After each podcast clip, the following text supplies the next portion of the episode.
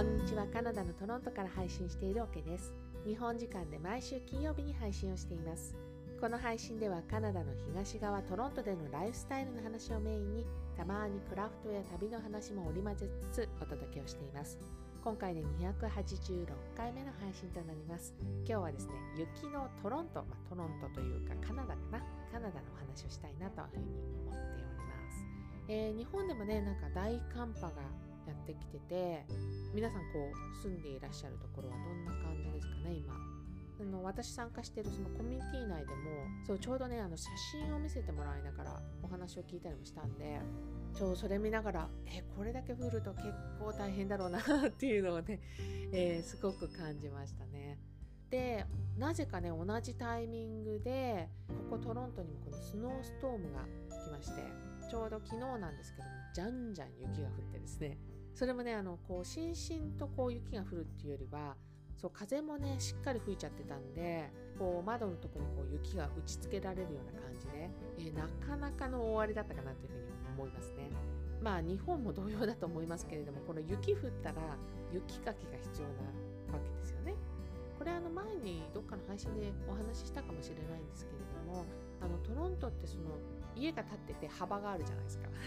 その幅の分家の前に例えば歩道とかがあった場合にその幅分は、えー、その家のオーナーさんが雪かきをするっていうそういうルールになってるんですよ。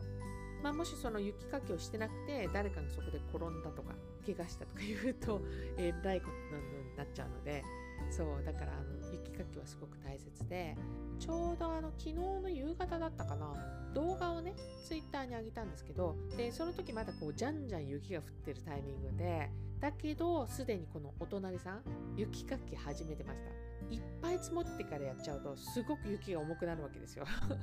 そうだからねあのお隣さんみたいにあのちょこちょこやっておく。そうするとあの少しそんなにたくさん積もらないタイミングでその代わり回数をね、えー、何度かやらないといけないかもしれないけどお隣さんはやってましたね。以前私あの配信の中で雪の話を、えー、したことあると思うんですけどしかその時あのドッグパークの話したかな。あとはあのトロントでその雪が降ると公園とかにそのソリとかクロスカントリー持ってって楽しむ人がいるよみたいな話したと思うんですね、えー、それもまあ子供だけじゃなくてあの大人もねしっかり楽しむって話をしたと思います、えー、そうクロスカントリーに関しては例えばすっごい雪がたくさん降っちゃった場合って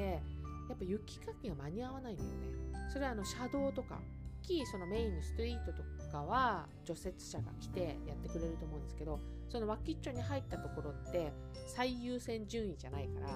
ずっと雪がね溜まったままだったりしてでそういうタイミングで車も出せないじゃないですか、えー、自転車とかも無理じゃない？でなので買い物とか行くのにクロスカントリー履いてる人とか見た見たことあるんですよね。そう。だから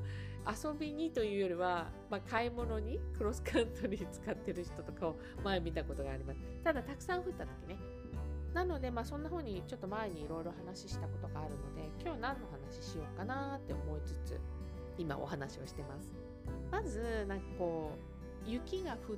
て、えー、まだその雪を誰も歩いてない状態。要するに新雪ってことね。その上で子どもたちがよくやるのがあのスノーエンジェルといって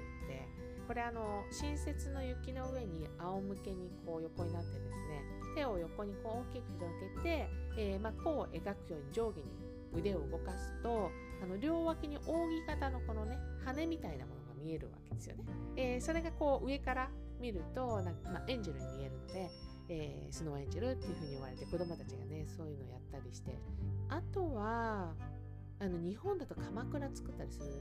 地域ありますよね。まあ、たくさん雪がこれ辺降らないといけないと思うんだけれどもあとはやっぱり鎌倉だと中にこう神様をお祭りしてなんかお餅焼いたりとかあと飲み物飲んだりみたいな私実際入ったこと一度もないんですけどあの以前なんかこうテレビでやっていて確かその時あの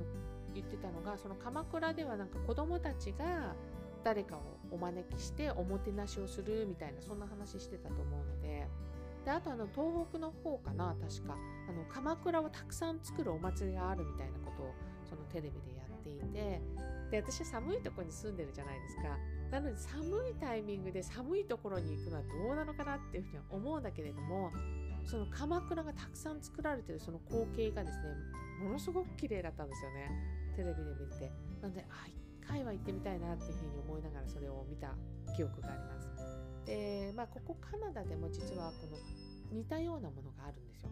で、まあ、これどんなものかっていうとあのイヌイットというですね、えー、先住民の人たちが作るものであのイグルーというイグルーという名前がついてます。で鎌倉ってこう表面のとこなんかつるっとしてませんか？ね、つるつるっと丸いドーム型をしてるでしょ？このイグルーはちょっと違っていてっていうのもまあ作り方がその雪をこうレンガのように切り出すんですよね。それを、えー、ま、積んでですねこうドーム型に積んで作るものなのでその見た感じがそのレンガを積んであるような感じに見えるんだよね、えー、そこがちょっと違うと思います。なんだけど、まあ、形としては丸いドーム型をしてるのでちょっと鎌倉に似てるかなと思いますね。で以前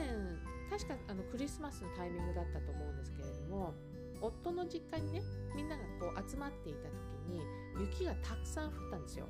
で当時あのまだめいっ子ちゃんがね全然ちっちゃかったんでで彼女がその同じ大きさじゃないけど小さめのねそのイグルーをですねお父さんと一緒に作ってたのがすごい思い出しますね。家の前でねそれ作ってました。雪がたくさん降ったんで。であとほらカナダといえばそうです。メープルシロップです。みんなが声を揃えて言うね。メープルシロップ。で、このメープルシロップと関係のあるもので言うと、以前ケベックに行った時にですね、えー、その降ったばかりの雪の上で作られていたのが、ちょっとメープルシロップのキャンディーみたいなものなんだけど、でこれ何かっていうとあの新雪その、えー、誰もまだ足を踏んでない、えー、雪の上にですねメープルシロップを流し入れるためのその溝みたいのを作るわけですよ。でそこになんか割り箸みたいなものを置いてその溝のところにあのちょっと煮詰めたそのメープルシロップを流し入れるとですねその雪冷たいから、えー、そのメープルシロップがちょっと固まるんだよね。そうするとまあソフトキャンディーみたいになる。えー、それをまあ食べるという感じでちょうどなんかねテクスチャーは日本で食べるあの水飴に近いかもしれませんあんな感じのテクスチャーなんだけどでなんかこの辺だったらあの雪がたくさん降った時にもちろんあの誰も踏んでないっていうのは大切なポイントですね。でその上で、まあ、同じようなことできるんじゃないかななんていうふうに思ってて私はあんまちゃんと作り方とかを知らないあの売ってたんでそのケベックの時は。そのか売ってたのを買って食べたんで作り方は知らなかったんですけどその作り方を載せてくれるサイトがあったんで今日の配信の、ね、概要欄のところに貼っておきたいなとそうなんか今日お話しした内容で、えー、今雪が降ったら同じようにできる試してみることできるんじゃないかな。スノーエンジェルなんてねすぐできますよね。下手したらもし関東エリアでも雪がたくさん降ったらこの辺はできるんじゃないかなというふうに思うしさっきのイグルーとかは雪がたくさんある方がやりやすいとは思うんですけれどもまあ、この辺もちょっとなんか写真が載ってそうなリンクを見つけたので、えー、今日配信のところにね貼ってみたいと思います。で今日こんな感じでね雪の話しててで私頭の中にこうふと思い浮かんだのがああ雪の日に何やりたいかなっていうふうにちょっと考えた時にパッと思い浮かんだのがこたつだったんだよね。そうでだからなんか個人的にはその雪景色を眺めながら、えー、こたつに入っててぬくぬくしながらその雪景色を見るっていうのをね、えー、すっごくやりたいなっていうふうに思ってます。